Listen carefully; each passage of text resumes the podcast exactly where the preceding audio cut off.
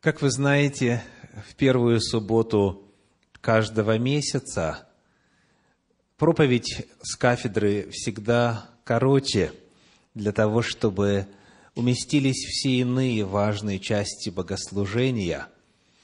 И тема проповеди вот уже 14-й месяц подряд – это личность Иисуса Христа. Этот цикл проповедей читается раз в месяц, в первую субботу месяца.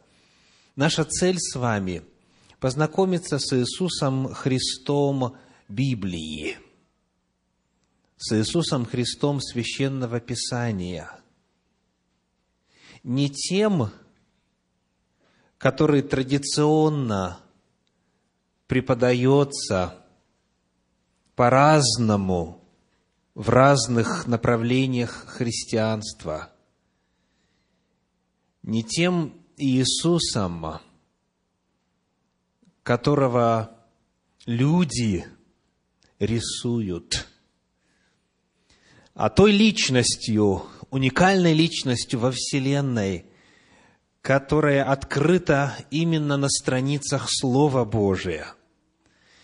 И изучая разные грани личности и природы Иисуса Христа, мы часто сталкиваемся с необходимостью делать выбор. Как сказано в Священном Писании, касательно реакции некоторых на проповедь Слова Божия, и некоторые из присутствовавших на предыдущих 13 проповедях говорили: «Что-то странное влагаешь ты в уши наши». И это подлинно странно, что Иисус Христос, центральная личность в христианстве, часто не совпадает с тем, как образ этой личности рисуется в Библии, если сравнивать с тем, как он воспринимается в разных направлениях христианства.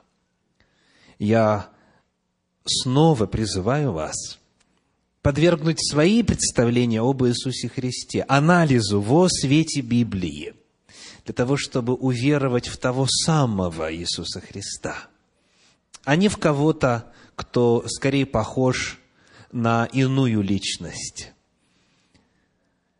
Сегодняшняя тема наша, 14-я по счету, строит на основании, которое мы уже с вами заложили. Мы узнали, что Иисус Христос, согласно Библии, безначален. Он единородный, Он Сын Божий.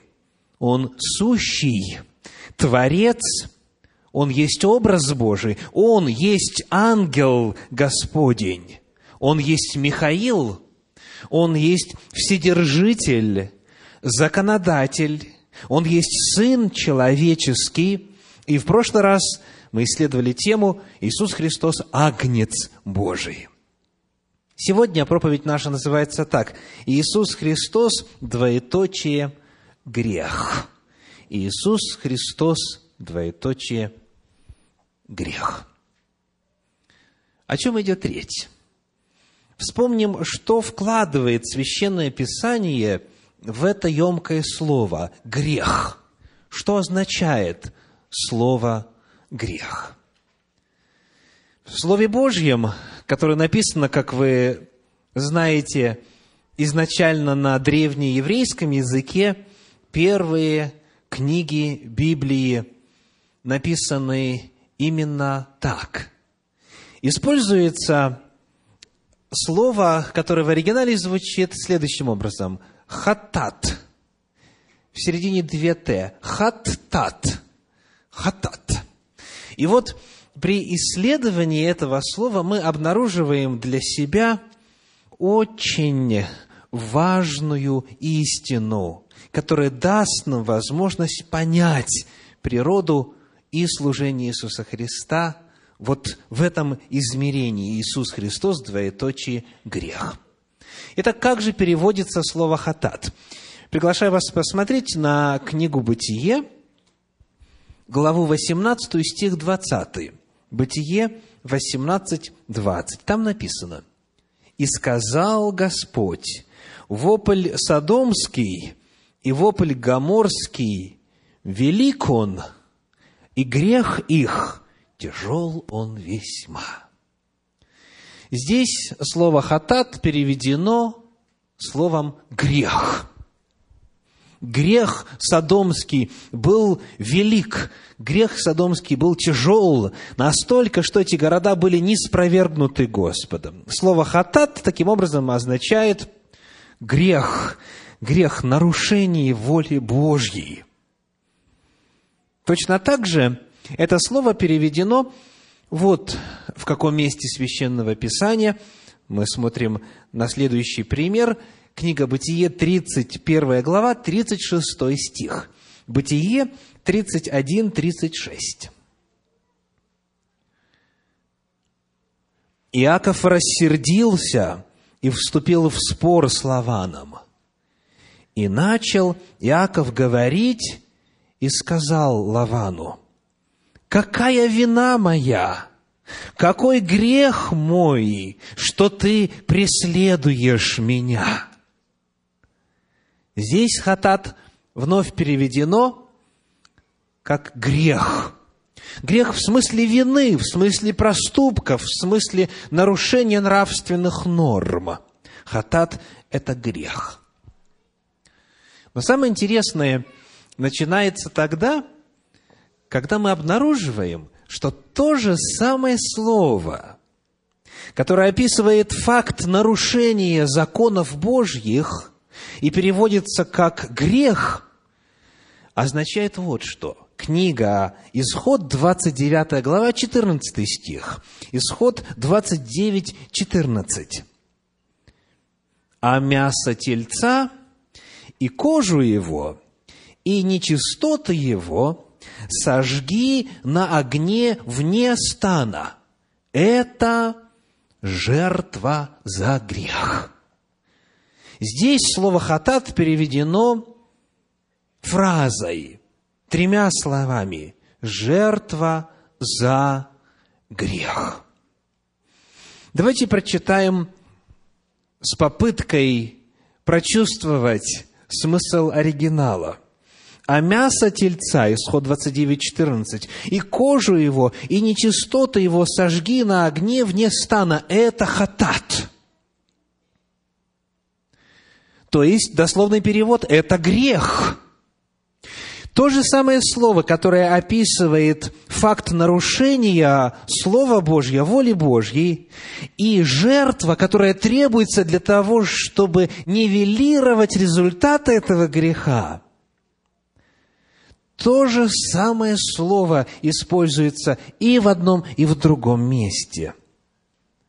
В книге «Левит» в 4 главе стихи 13 и 14 показывают нам природу греха дальше. Левит, глава 4, стихи 13 и 14. «Если же все общество Израилева согрешит по ошибке, и скрыто будет дело от глаз собрания, и сделает что-нибудь против заповедей Господних, чего не надлежало делать, и будет виновно, то, когда узнан будет грех, которым они согрешили, пусть от общества, пусть от всего общества представят они из крупного скота тельца в жертву за грех и приведут его пред скинию собрания». Здесь, в 14 стихе 4 главы книги «Левит», слово «хатат» встречается дважды. В первый раз оно переведено как? Словом «грех». Написано: «когда узнан будет грех, хатат». Когда хатат будет обнаружен, то тогда необходимо и из крупного скота представить что? хатат. Если совершен хатат, грех, значит, нужно принести тельца в хатат, в жертву за грех. Важность этого знания заключается в следующем. Для обозначения греха и жертвы, необходимые для искупления этого греха, для устранения вины за нарушение воли Божьей, используется одно и то же слово. Это означает, что как только нарушен Божий закон, как только произошел факт нарушения законов мироздания, тут же появился не только факт вины, но и тут же появилась необходимость чего? Искупления этой вины. То есть нарушение закона Божия мгновенно требует жертвы за это нарушение. Если хатат состоялся, то его устранить может только хатат, только жертва. И если она не принесена, значит, вот этот вот факт греха, он никуда не исчезает, сколько бы лет ни прошло, сколько бы десятилетий ни прошло, сколько бы тысячелетий ни прошло. Если был факт нарушения Божьего закона, значит, он требует жертвы, он требует повторения этого же самого термина. Хатат требует, чтобы состоялся хатат. И тогда из мироздания, из вселенной, сотворенной Господом, это нарушение будет устранено. Это означает, что эта жертва, вбирая в себя грех преступника, который возлагает свою руку на голову жертвы и исповедует свой грех над головой жертвенного животного, эта жертва становится расплатой, она становится замещением, она занимает место преступника. И то, что на него должно бы пасть, а именно возмездие за грех, смерть, теперь принимает на себя иное невинное существо. Итак, слово «хатат» означает одновременно и грех, и жертву за грех. Что это означает для понимания природы Иисуса Христа? Иисус Христос, двоеточие, грех. Вот название нашей проповеди сегодня. В Слове Божьем, в книге пророка Исаии, в 53 главе, к которой мы обращались во время минувшей проповеди, в 6 стихе сказано так. Исаия 53, 6. «Все мы блуждали, как овцы, совратились каждый на свою дорогу, и Господь возложил на него грехи всех нас». Подобно тому, как на голову жертвенного животного возлагались грехи грешника путем исповедания, таким же образом сказано: Господь на Иисуса Христа, на Сына Божия, на пришедшего Мессию, на Агнца Божия возложил грехи. Об этом в апостольских писаниях в 1 главе послания Иоанна, в первом послании Иоанна, в 3 главе, в 4 и 5 стихе сказано так. Первое послание Иоанна, 3 глава, стихи 4 и 5. «Всякий, делающий грех, делает и беззаконие, и грех есть беззаконие. И вы знаете, что Он явился для того, чтобы взять грехи наши, и что в нем нет греха». Иисус Христос пришел для того, чтобы взять на себя грехи наши во исполнении Божьего плана искупления и древнейших пророчеств Библии.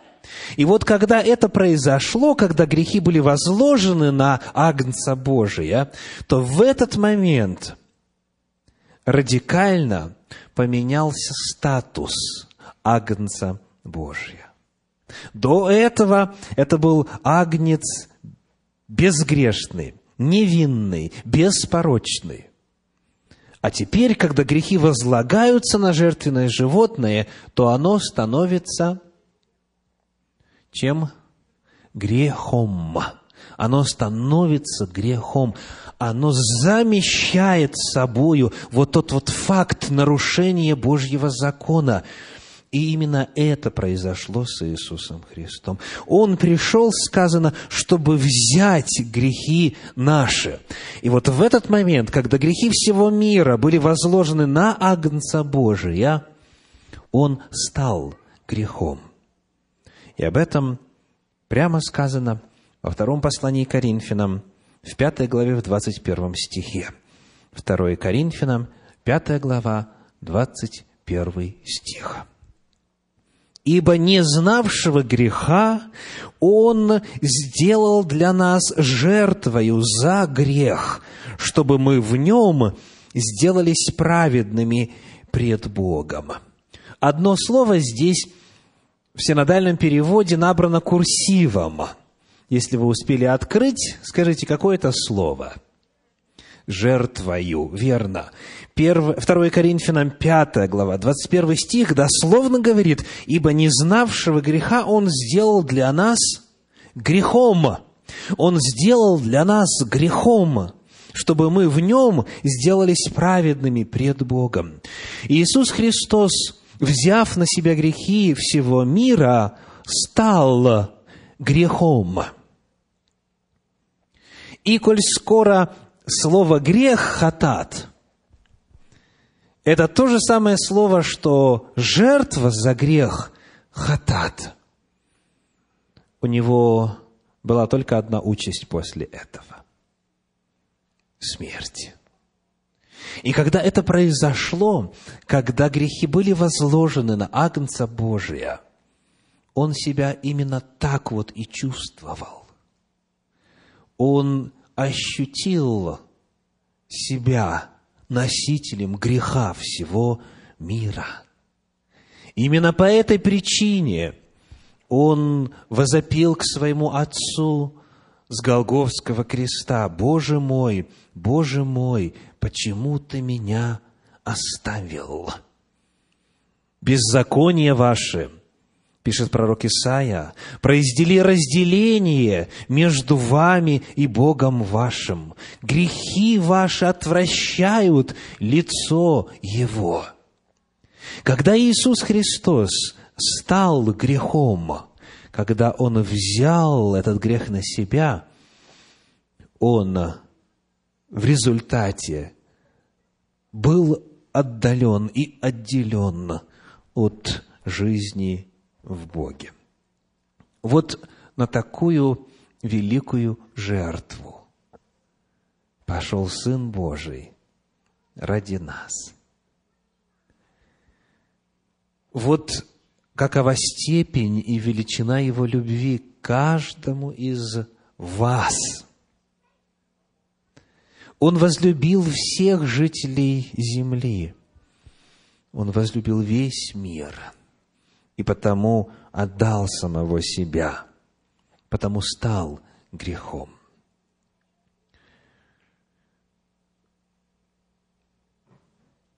В крови каждого из нас есть белые кровяные тельца. Как они называются? Лейкоциты. Лейкоциты, белые кровяные тельца. Их функция в организме человека заключается в защите от атаки микробов, вирусов и так далее. И защищают они организм от вредоносных веществ и микроорганизмов одним способом, одним путем. Каким? Отдав себя на гибель. Как пишется в энциклопедии, уничтожая чужеродные тела и поврежденные клетки, лейкоциты гибнут в больших количествах. Они поглощают инородные тела, они впитывают их, они обволакивают эти микробы и вирусы, вбирая в свое естество эту болезнь. когда есть какой-то воспалительный процесс, который визуально выглядит как слизь или гной, то вот этот гной представляет собою мертвые, белые кровяные тельца. Их функция в организме как раз-таки заключается в том, чтобы, защищая тело, вобрать в себя вредоносное и таким образом спасти, отдав себя на гибель. Это бледная иллюстрация того, что соделал Сын Божий Иисус Христос. Придя на землю, взяв на себя грехи всего мира, Он стал грехом. Он отождествился с грехом. Он впитал в себя грех, все болезни, все немощи, все проклятия и, соответственно, Божье наказание. Всю грязь, всю мерзость, все беззакония, все, что является результатом нарушения Божьей воли, все это впитал в себя наш Спаситель для того, чтобы, вознеся все это на древо Голгофского креста, уничтожить. Спасая нас, Он погиб сам. Вот это величина Голгофской жертвы. И сегодня, когда мы изучаем еще одно измерение природы личности Иисуса Христа, во свете обнаруженного нами, я призываю каждого из вас перестать нести дальше грех, совершенный вами, и ответственность за него, и вину за него. Этого нет смысла больше делать, потому что этот грех уже понесен, за него уже плата внесена, грех этот уже уничтожен. Возложите все грехи свои, исповедовав их вслух и поименно, попросив прощения за них, возложите их на Иисуса Христа, который стал грехом для нас, и обретите в Нем праведность и свободу, и здоровье, и благословение во всех сферах жизни. 31 декабря в Центре Духовного Просвещения планируется очередное служение крещения. И те, кого Господь побуждает отождествить себя с Господом Христом Иисусом, заключив водный завет путем полного погружения в воду, сделайте это для того, чтобы обрести все благословения жертвы Иисуса Христа. Если вы знаете, что Господь вас давно уже зовет, не откладывайте и примите эту жертву и воспользуйтесь благими дарами спасения для вашей вечной жизни. Аминь.